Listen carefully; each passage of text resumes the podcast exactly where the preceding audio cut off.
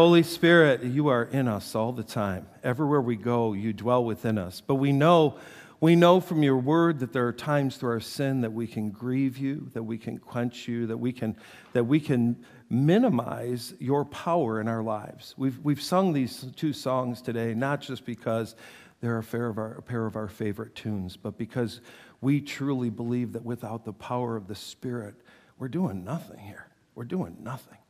And so, God, today I pray that whatever, whatever might be in the way of, of the movement of your Spirit in us and within us, that it would be removed. That we would ask for forgiveness of sin, that we would, that we would take bold steps in the direction of your Holy Spirit. We welcome him today. We love the Holy Spirit. In Jesus' name, amen. Thank you. You can have a seat wow, we have some fun updates for you. And I, I just don't know where to begin. Obviously, I, you know, I'm always mentioning beauty, nature, that mm-hmm. sort of thing. So as you walked in today, those viburnum are just yeah. smelling absolutely wonderful. As you leave the front door today, make sure you stop, take a good smell. Oh, my word, it's amazing. Red buds are kind of getting to the other end of red, but they're still looking pretty. So that's looking great. Along those lines, we've We've opened up the patio now, so on Sunday mornings, the umbrellas are back out there, the seats are cleaned, and the spaces are ready. If you need to have a conversation with somebody or whatever, just head on out to the patio. It's a great spot to sit and enjoy enjoy beauty. It's a great spot to go other. grab grab lunch, bring it back, and have it here either with your family or with a small group or just a friend too. So take advantage of that throughout the summer. And then my other update is the Hey Dude update. I got to tell you, so I, I, have a few things about this. this. Like, it, pretty much, pretty much. I, have become a, I've become an influencer. Okay, so uh, here, here are a few things about this that you got to know. Last week, I wore these uh, birthday present from you and Riley and Emmett, and I love them. Um, I, between my 60 years of, of mileage on my feet and psoriatic arthritis, at the end of a church day, my feet are usually just screaming. Last week they were singing. They were just, they were singing and beautiful. So that, that was amazing. But then this morning I put them on and I looked down and I went, oh my word, it's Grandpa Pap. And I'm not talking about me. I'm talking about I'm talking about Gabriel Pap, my dad's grand. These are my grandpa's slippers.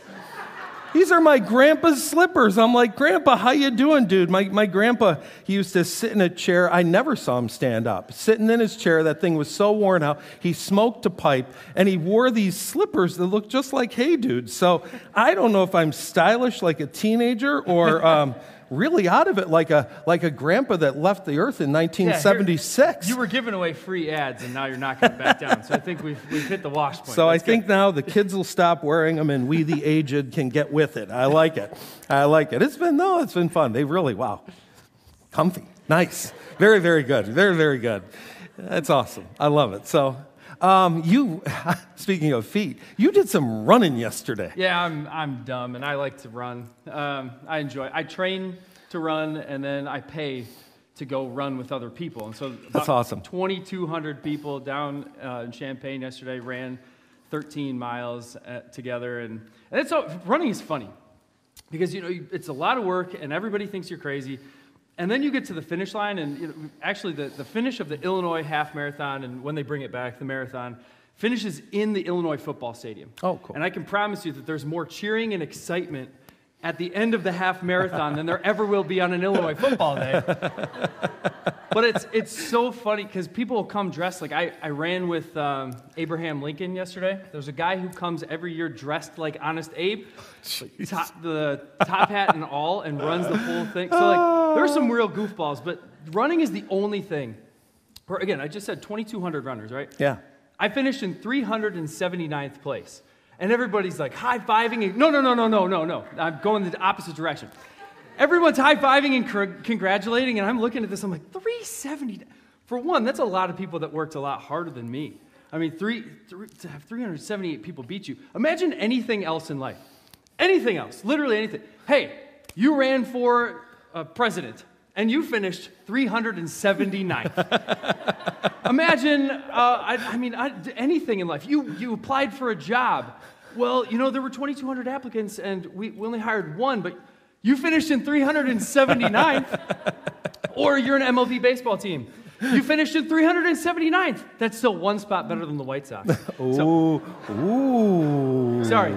Sorry. Ooh, I had to throw some digging at the wife. What the world? I Had to throw some Woo! shade because wow, the Cardinals are bad, but whoo, the White Sox are terrible. My goodness gracious. So yeah. See you in August. No.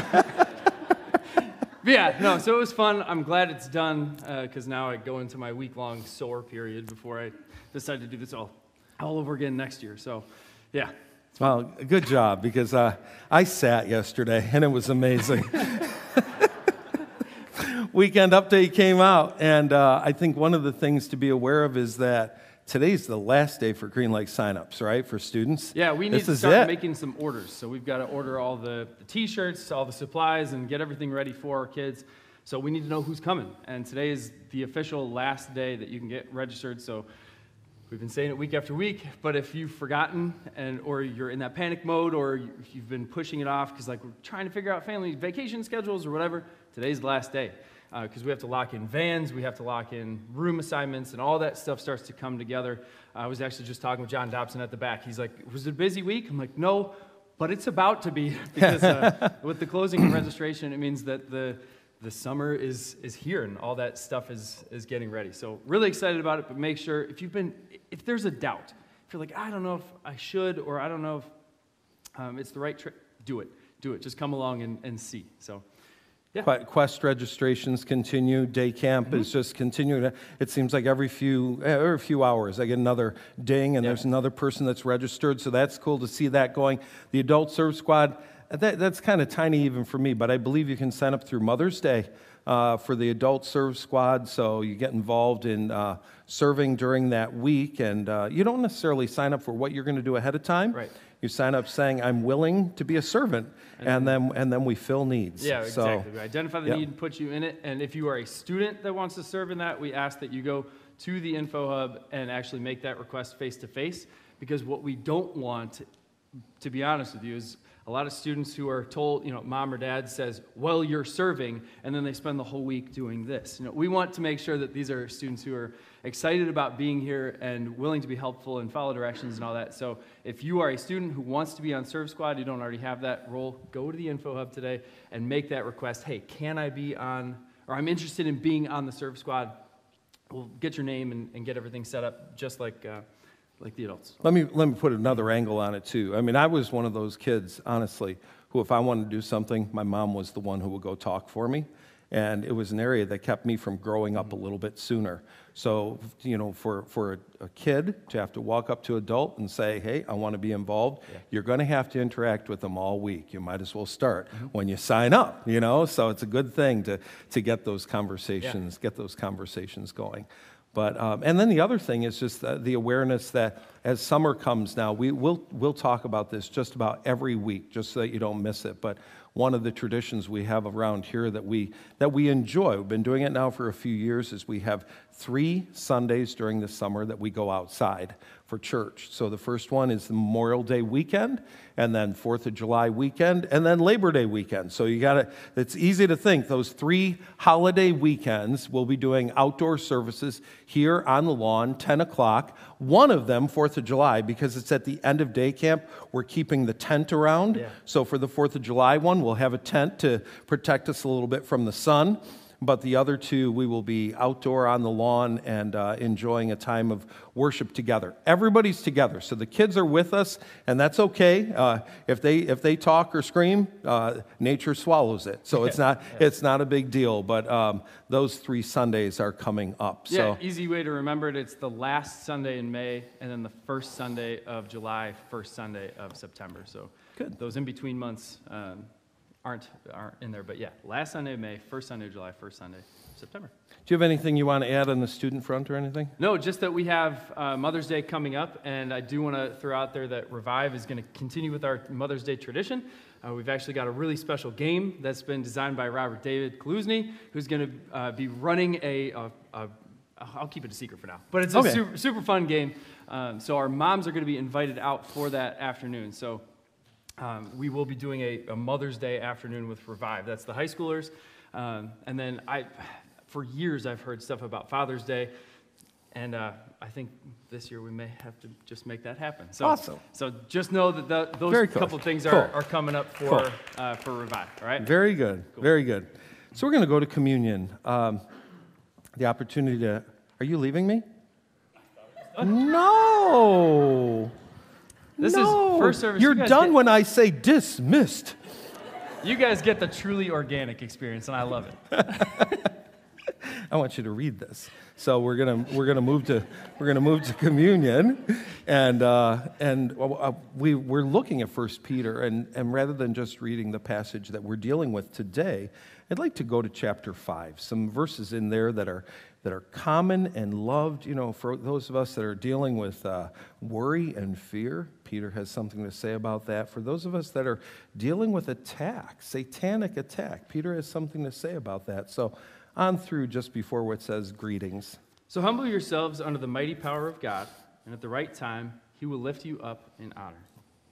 Give all your worries and cares to God, for he cares about you. Stay alert. Watch out for your great enemy, the devil. He prowls around like a roaring lion, looking for someone to devour. Stand firm against him and be strong in your faith. Remember that your family of believers all over the world is going through the same kind of suffering that you are. In his kindness, God called you to share in his eternal glory by means of Christ Jesus. So after you have suffered a little while, he will restore, support, and strengthen you, and he will place you on a firm foundation. All power to him forever. Amen. I love that last line. All power to him forever. We have tables at the front and the back, gluten free on either side of the platform, a gluten free table at the back by the camera as well.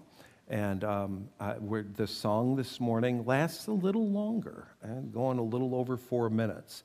So I want you to have some time to uh, breathe and relax in the presence of God, particularly today, uh, as, as the verse talked about cares and anxieties. I'd encourage you to, to get one in your mind and leave it at the table. Leave it at the table. You're, you're thinking about the ways that you're oppressed right now. He says, be strong, stand firm, be alert. The devil is roaming about, seeking whom he may devour. Take some time to pray to God for strength during those attacks. Let's uh, walk to communion now. God, for most of us, being slow in your presence is not an easy thing.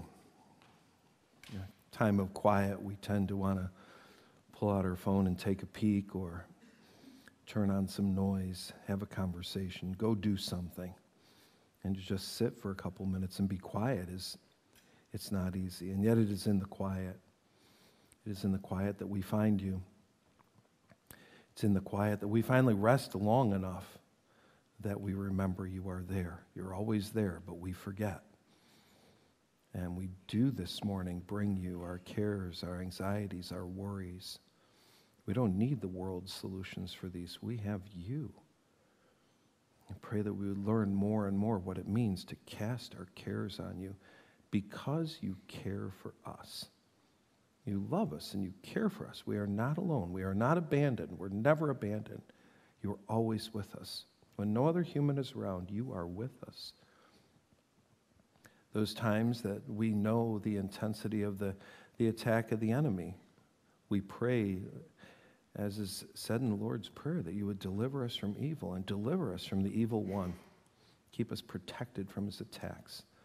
Help us to be aware that he is there, that he is present, and that he does mischievous things in our lives and evil things in our lives. And that we would live with an awareness of the presence and power of Satan, but we would know that the presence and power of God is always, always greater.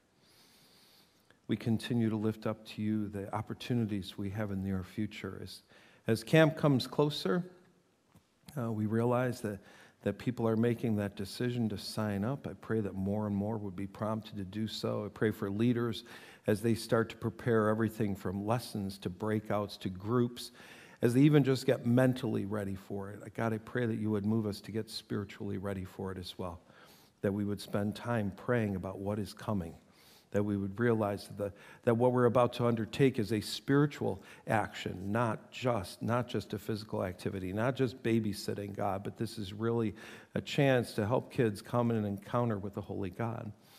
I pray the same for Green Lake. And, and this week I pray in particular for the projects that we'll do, for the things that the, the conference ground has us doing, whether it is something like clearing buckthorn, which is a blast, or something far more intricate. Um, I pray that when we leave that week, uh, once again, there would be a, a smile on the face of staff as they realize without this, this body, this army of kids coming to help, uh, they'd be really, really far behind in some of their tasks. And so I pray that through that, we would once again be a tremendous encouragement to the staff that is there all year round, even in February, in dreadful Wisconsin winters. Thank you that we don't have to be there then and that we get the chance to be there in the summer when it's fun and beautiful and the water is warmer. And God, we continue to pray for LifeWise and the ways that you're going to use that in our community. I pray that as parents have the opportunity to learn more about it, there would be curiosity, there would be um, excitement, and that they would see that there's a great privilege and opportunity for those their kids to get some learning that, that they're not getting right now in the same way. And so again, open hearts and minds to the, to the opportunity ahead. We love you. We thank you that we can come into your presence and talk to you. In Jesus' name, amen. Well, welcome to week three in 1 Peter. And as we go through this book, this letter, I want to encourage you to take some time to read it a few times. It's only five chapters long. Uh, no chapter, I think, is longer than 25 verses. They're all they're pretty brief chapters we have a variety of tools available for you to go ahead and do that. A lot of us have multiple paper Bibles around our house, but you know, if you don't, we give them away. So as you're leaving through the door today, on the right hand side, you'll see that we have two different kinds of Bibles out there New Living Translation, that's written in a little bit more American English style, and then the English Standard Version, that's a little more literal and, and gives you a little more uh, literal translation of what's happening there. But Get one of those paper Bibles and start reading through 1 Peter. Read it a few times, get familiar with it. I also really, really like the Bible app. Uh, it's a great tool. I try to use it uh, every day, listening through what the Word of God has to say. If you go to that app and you type in 1 Peter, it'll take you to several plans that will, that will walk you through that letter. Several of them uh, last under a week, so that, that's another opportunity.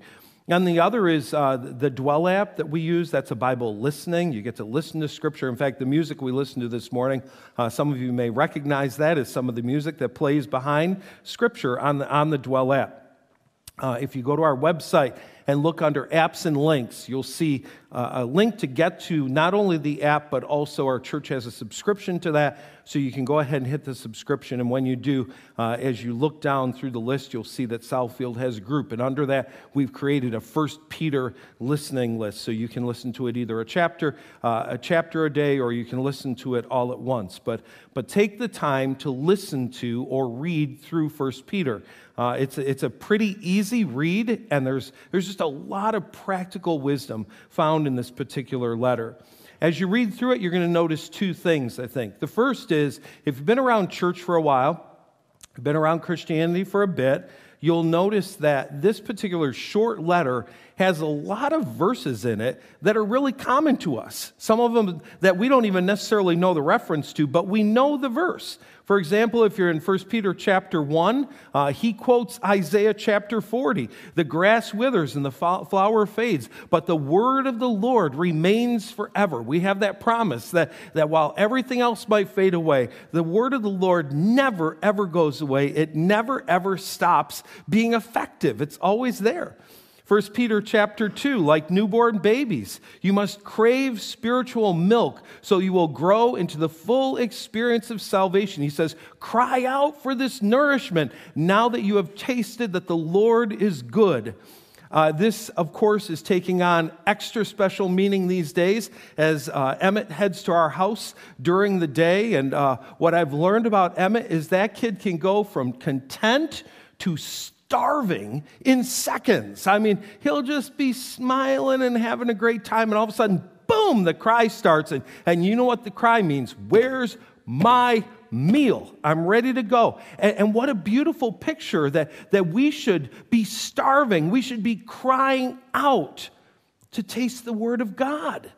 Uh, if you go to 1 Peter chapter 3, boy, we quote this one around here a lot. You must worship Christ as the Lord of your life. Always be ready to give an answer for the reason for the hope that is in you and do it with gentleness and respect. Found in 1 Peter chapter 3.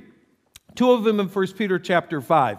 We read them this morning. Humble yourselves under the mighty power of God, and at the right time, He will lift you up. Give all your cares, cast all your cares on Him, for He cares about you. That verse should be on a lot of our fridges and a lot of our dashboards. We need this. Give all your worries, all your cares to God. He truly cares about you.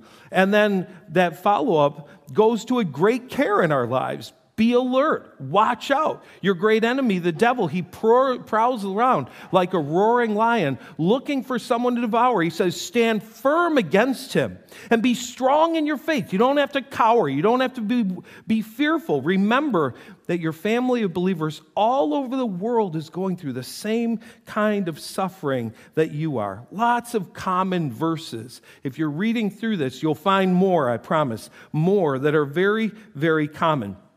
The second thing you'll notice as you're, as you're reading through this letter is that uh, Peter's main theme is the theme of suffering. And the suffering that Peter emphasizes is, is persecution, paying the price for standing for Christ. Every chapter touches on suffering, and some go into great depth on the topic. For Peter and, and his recipients, this is not a theoretical topic. People were losing their jobs, they were losing friendships, they were losing family, and they were losing their lives for the sake of the gospel. One of the things you'll notice as you read this is that he actually commends suffering and its spiritual benefits. He says there, there are spiritual benefits behind confronting suffering properly. And we're going to get to more on that in the next few weeks. Today, I want to focus on another theme of this letter, and that's the theme of holiness. Peter has a lot to say about holiness in this book.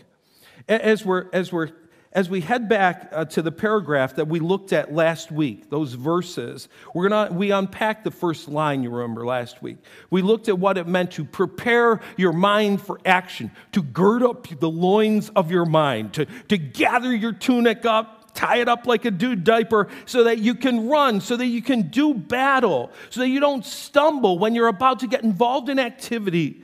And he says the same is true for the spiritual battle. You got to be prepared. We talked about that preparation being to remember that we can always be people of hope. There's always hope. That you don't conform, you don't go along to get along and that our status is not that of citizen of the world. We are strangers, we are exiles, we are foreigners, we are truly not of this world. And embedded in this instruction, in that particular paragraph, Peter quotes another Old Testament verse. So let me read it from the beginning again. So prepare your minds for action and exercise self control. Put all your hope in the gracious salvation that will come when Christ Jesus is revealed to the world. You must live as God's obedient children. Don't slip back into your old ways of living to satisfy, satisfy your old desires.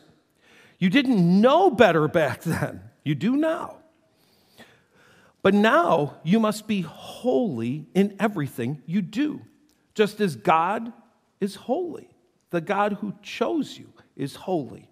For scripture says, You must be holy because I am holy. Be holy in, he says, everything you do. God is holy, so you be holy. Be holy. He uses that word holy five times in this letter and five times in 2 Peter. Peter's kind of into holiness, it matters a lot in Peter's mind. Now, when you look at the word holy in the Old Testament and New Testament, uh, you find two different words used. I, I love the word holy. Sometimes I just like Greek words because of the way they sound. So the Greek word for holy in the New Testament is hagios, hagios. And it's used around 200 times in the New Testament. In the Old Testament, it's the word kadosh or kadesh pronounced a little different ways, around 430 times in the Old Testament, and 96 of them are in the book of Leviticus. So this is a very major biblical theme. The word is used a lot holiness matters. Now, here's the thing we know that the main theme of the book is suffering. Why in the world is Peter going to emphasize holiness when these people are in the middle of great pain and suffering? Well, first, I think there are two reasons. First, the people are living in a real pagan pit. Remember, Christ has only died, was buried, and rose again about 30 years prior. The gospel is still in its infancy. Uh, people are not only hearing the good news of Christ, but they're also learning a new way of life. They're new, learning a new moral code. They're learning instruction on how to live. Prior to this, people still would have been religious, but the religious, uh, religions of their time were incredibly corrupt and full of evil sexual practices, including going to the temple and having sex with a temple prostitute. This was, this was part of worship. This is, this is where these people's minds and hearts are. And you know, honestly, in many ways, our times are similar. Since the 1960s, there's been a hard push to eradicate all things religious from the public square. In the name, of course, of separation of church and state, God, the Bible, and prayer have been actively eliminated from public life, from school, and from government. They say religion has no place here. But here's the funny thing God was eliminated, the Bible was eradicated, and prayer is prohibited, but religion in those squares is alive and well. It's just not a God centered religion. It's a religion of humanism and secularism. And yes, that is a religion. It's a religion. Our kids are being taught religion, pagan secularism. They're being indoctrinated in a secularist worldview on the formation of the world. They're being indoctrinated in a, in a secularist way of how to care for the planet and sexual practices that are centered in pure selfishness. Our kids are being taught a religion. It's a state sponsored religion, and it's the kind of religious movement that the founding fathers feared as in the time of Peter, we have our work cut out for us, teaching a way of life that is, that is fighting against a very strong headwind. So that's one reason that he's going to talk about holiness, because the people live in corrupt times and need to learn the definition. But there's a second reason he stresses holiness, and this one is related to human nature. We have a, a nasty little human habit. When times get tough, when we've had a bad day or a bad minute, we can justify bad behavior. Isn't it amazing? When things aren't going well, we can easily justify bad behavior, right? When, when things are not their best, we, we think we have the right to not be our best. We can justify the worst of behavior in the name of having a bad day or, or a bad season our morality tends to be graded on a curve based on how bad the day was. If times get tough, we think it's okay to slip. Got a bad boss? It's okay to slack off. Got a bad spouse? It's okay to cheat. Got a bad lot in life? It's okay to steal. Got a bad government? It's okay to break every law you want. You may not want to read Peter if you think bad situations justify a bad attitude or bad behavior. His message is so contrary to our human instincts. I want to give you just two passages to see here, okay? Here's the first it's in chapter 3. For the Lord's sake, submit to all authority, whether the king as head of state or the officials he has appointed. For the king is sent to punish those who do wrong and to honor those who do right. Now, get a little context. Peter's king is Nero. Nero, all right? I mean, we, we've got some pretty stinky political leaders. None of them are on Nero level. None of them are on Nero level. And what does he say? For the Lord's sake, submit to all human authority, whether the king is head of state or the officials he has appointed. He goes on to say, It is God's will that your honorable lives that your holiness should silence those ignorant people who make foolish accusations against you, for you are free. Yet you are God's slaves. You're owned by someone. So don't use your freedom as an excuse to do evil. Respect everyone. Love the family of believers. Fear God. Respect and honor the king. Hey, wait. He goes, he goes for more. You think, you think bad circumstances justify bad behavior? Next passage. Verse 18 You who are slaves must submit to your masters with all respect. Do what they tell you, not only if they are kind and reasonable, but even if they are cruel. For God is pleased when, conscious of his will, you patiently endure unjust treatment. Wow, that is so anti American. God is pleased when you patiently endure unjust treatment. Of course, you get no credit for being patient if you're, if you're beaten. It literally says beaten for doing wrong. But if you suffer for doing good and endure it patiently, God is pleased with you. I mean, these, boom, right? We just automatically think if our circumstances are bad, it's okay to be bad. And Peter says, no way. Our circumstances never justify bad behavior or a bad attitude. Peter does, Peter does not preach a false gospel of rise up and resist. He tells us that respect and submission are actually pathways to holiness for the Christ follower. And holiness is God's great goal for all of us to be like Jesus. That's the goal. Look, look at the next part of this passage. He says, For God called you to do good, even if it means suffering, just as Christ suffered for you. He is your example, and you must follow in his steps. And then he gives a little, a little idea of what Jesus went through. He never sinned, he never deceived anyone. You think you're good? He never sinned. Come on, even you mess up from time to time. He did not retaliate when he was insulted, nor threatened revenge when he suffered. He left his case in the hands of God, who always judges fairly. He personally carried our sins in his body on the cross so that we can be dead to sin and live for what is right. By his wounds, you've been healed. Once you were like sheep who wandered astray. Sounds very Isaiah 53, right? But now you have turned to your shepherd, the guardian of your souls. This is what the Bible says suffer like Jesus suffered, submit like Jesus submitted. To be like Jesus, to be like Jesus. I got to admit to you, I cannot say I like this on a natural level. I read this, and this is part of the Bible that I like to say meant for different times. Let's just, let's just ignore this. On a natural level, I want to resist. On a natural level, I want to retaliate. On a natural level, I want to rebel. On a natural level, I want to riot. But we are not natural. We're not natural. That's the point. We're bought with a price. You are not your own. You were bought with a price. You're bought with a price. I am owned. I belong to someone. My life is not mine. And this is what holiness is all about. When most of us think holiness, we think about sin. And we, and we think about, about sinlessness, get, getting rid of sin. That's, that's where our mind goes when we think about holiness. We think about purity.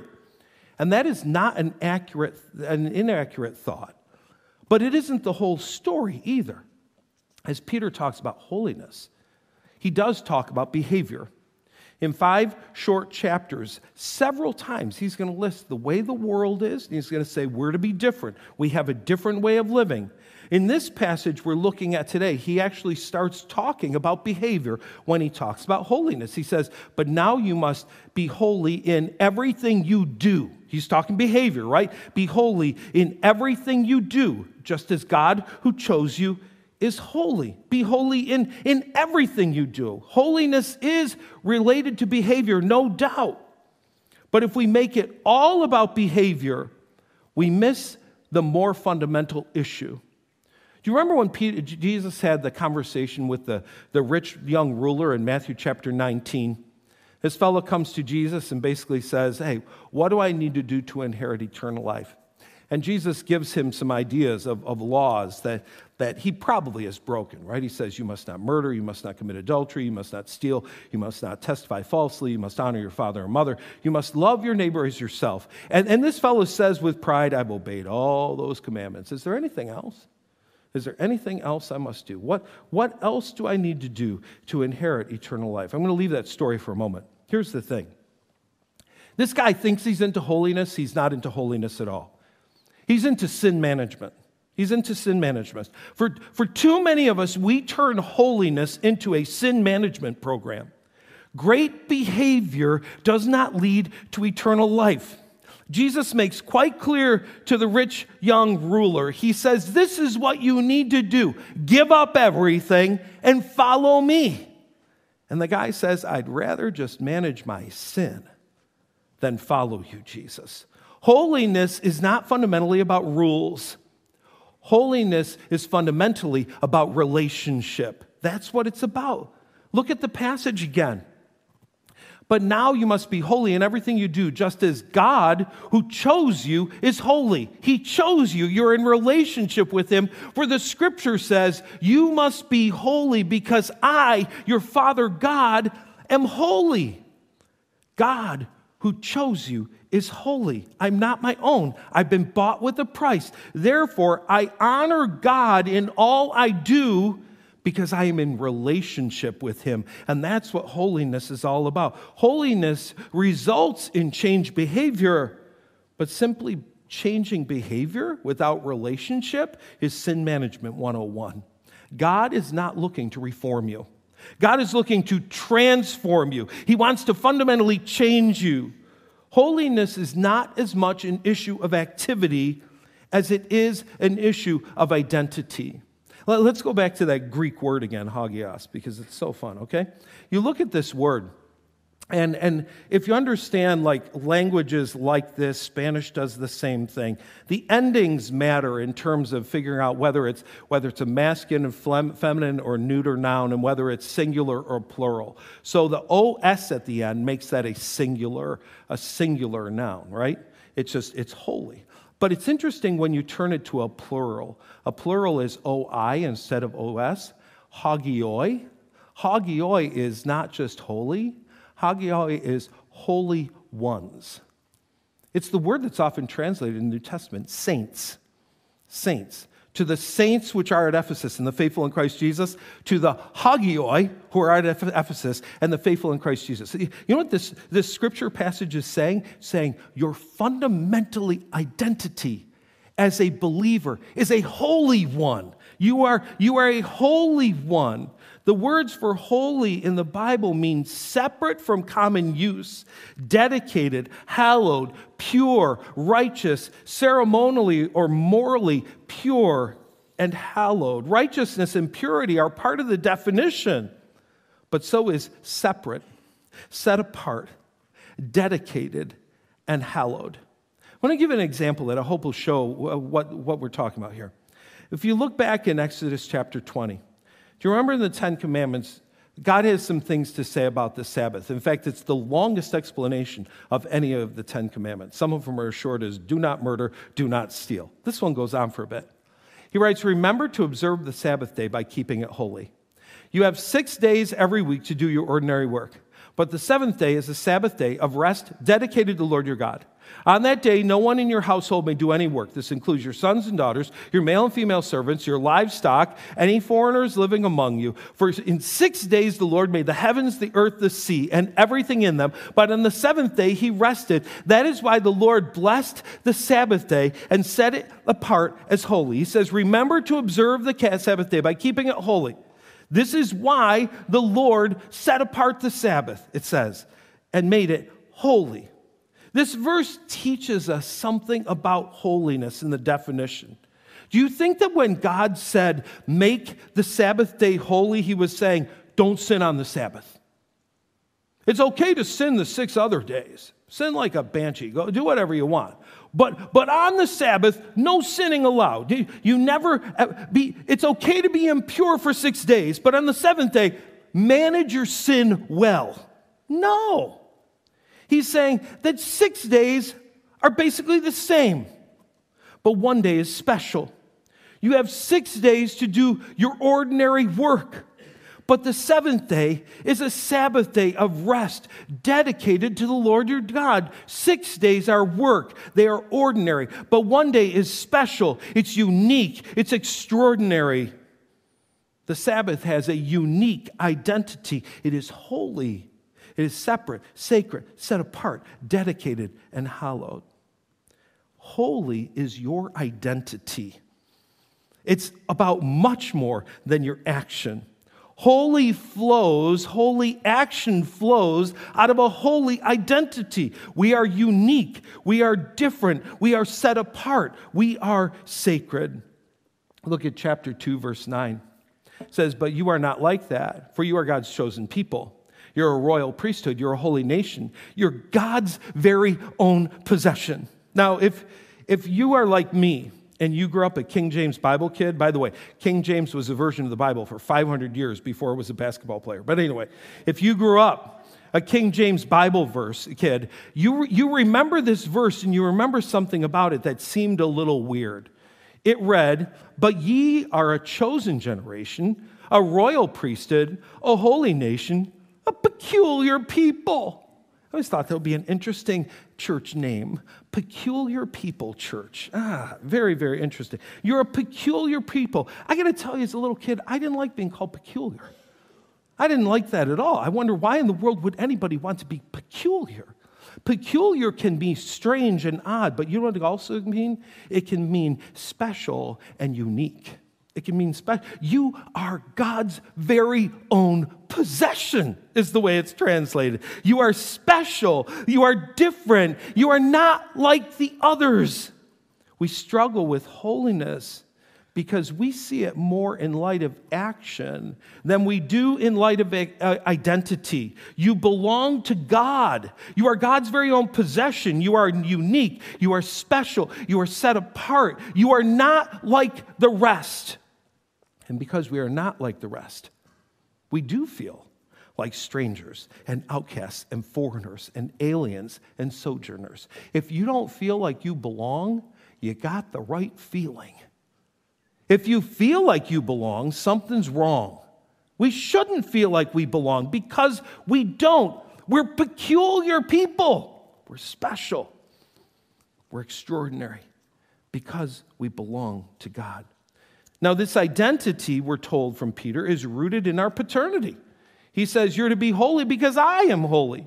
Because your, your father is holy. You're to be like your father. Peter quotes actually three different times in Leviticus that Jesus says this, or that God says this. In Leviticus 11, 44 to 45, Leviticus 19, 2, and Leviticus 20, verse 7.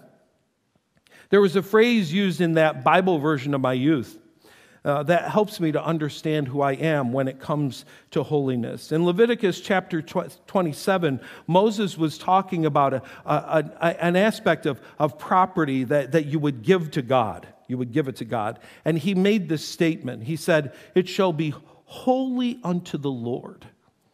It shall be holy unto the Lord. More recent translations use a phrase like, It's set apart specially for the Lord. It is the Lord's. It belongs to the Lord. It has a unique purpose because it belongs to the Lord. Is it starting to sink in? Are you starting to hear it? Uh, we make holy all about activity, about sin management, and it feels oppressive and it feels impossible. But most fundamentally, holiness is about identity. My Father is holy, and I want to be just like my Father. I belong to my Father. So I don't follow my own way. I don't, I don't fulfill my own agenda or the world's. I follow him. Again, back to Matthew 16, Jesus said, If you want to be my follower, you must give up your own way. You must take up your cross and follow me. If you try to hang on to your life, if you try to cling to it, you will lose it. But if you give up your life for my sake, only then will you save it. Hear this distinction. I am not following rules, I am following Jesus. And that doesn't mean that I ignore the rules. That does not mean that purity does not matter, but behavior flows from identity. For many of us, our behavior flows from our circumstances. If my circumstances are bad, it's okay to be bad. No, the Bible says no. Peter says no. Peter is conveying an important message and one that we're going to come back to again. Circumstances are irrelevant to behavior because behavior is rooted in identity. Here are the words of Paul again. I've used it a couple times today, but I want you to see the passage. It says, Run from sexual sin. No other sin so clearly affects the body than this one. For sexual immorality is a sin against your own body. He says, Don't you realize that your body is the temple of the Holy Spirit? We sang about it this morning. The Spirit's living in you and is given to you by God. You do not belong to yourself, and God bought you with a high price. So you must honor God with your body. We, we make the focus of this verse about behavior. Run from sexual sin. Paul makes it about identity. Don't you realize that your body is a temple of the Holy Spirit? You are the dwelling place of the Spirit. And it was given to you by God. And you were bought with a price, a dear, steep price, the life of the Savior. Behavior is all about what? What should I do? What should I not do? But identity is about why and how. Why am I doing it in the first place? And how in the world do I do this? I do this in the power of God. I am not my own. I've been bought with a price. In, uh, in AA and Alcoholics Anonymous and other recovery programs, the first three steps that people take are about identity. I am powerless. There is a power higher than me. And I must turn myself over to the care of the higher power. First three steps, and maybe some others too, but the first three steps are all about identity. However, I, I, suspect that people that are involved in somebody that's going through AA and they hear there are 12 steps, they think something like this. It really should just be a one step program. Stop drinking. Just stop. Just stop. Don't do it. Just stop. In fact, let's make it a three step program. Stop drinking. Number two, I'm serious, stop drinking. And number three, to 12, repeat steps one to two. Just stop doing it. But it doesn't work sin management doesn't work because it all starts with identity. It starts with our relationship with God through Jesus Christ. We have to all realize I am powerless. He is powerful, and I am dependent on His power. And it is only when we realize our identity in God that we have any chance of experiencing holiness. Without Him, holiness and wholeness are not possible at all. So many of us struggle with holiness because we focus on a list of sins to avoid rather than simply following Jesus step by step. I am His. I do not belong to me. I was bought with a price.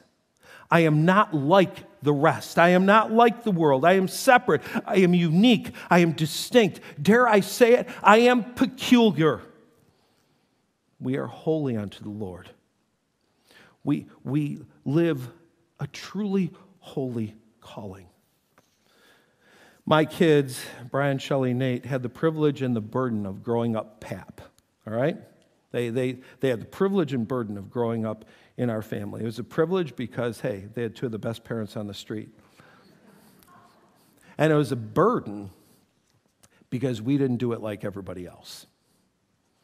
Now, I know Brian's a little older than the front row, but Brian waited till 16 to get that cell phone. Other kids were getting it earlier. And occasionally you get the, why can't I get one? Because we don't do it that way. Because that, that's not the way. And they, they got to the point that they knew. There were just certain things. We don't do things the way everybody else does. And you know what's funny about us, children in the family of God? We keep looking around at the world and saying, why don't I get to do that? Why can't I have fun doing that? And God says, because we don't do that in our family. Because our family is holy, because I am holy, and I want you to be holy just like I'm holy. It's about identity, it's about the family we're a part of. It, I mean, there are some of us who are just good. We manage sin well, and it means nothing outside of a relationship with God. Our holiness is based in our identity in the family of God. Let's stand together. Father, as we walk through this week and we come up against the frustration of that same sin again. Oh, it's not that you don't want us to do the wrong thing. I just pray that we'd start to realize there's a more fundamental issue at heart. It's not just all about our behavior, it's about our relationship. We are called to holiness because you are holy. And maybe, just maybe, if we'd stop trying to manage our sin and we'd start nurturing our relationship with you more, we'd start following you, Jesus, instead of doing our own thing, having our own way, looking longingly at the world and wishing we could do what they do, maybe then that identity of holiness would start resulting in holy behavior as well. Let us be transformed this week, not just reformed, but transformed. In the name and power of Jesus, in the Holy Spirit who lives us, lives in us, we love you, God the Father. Amen. We will see you next week.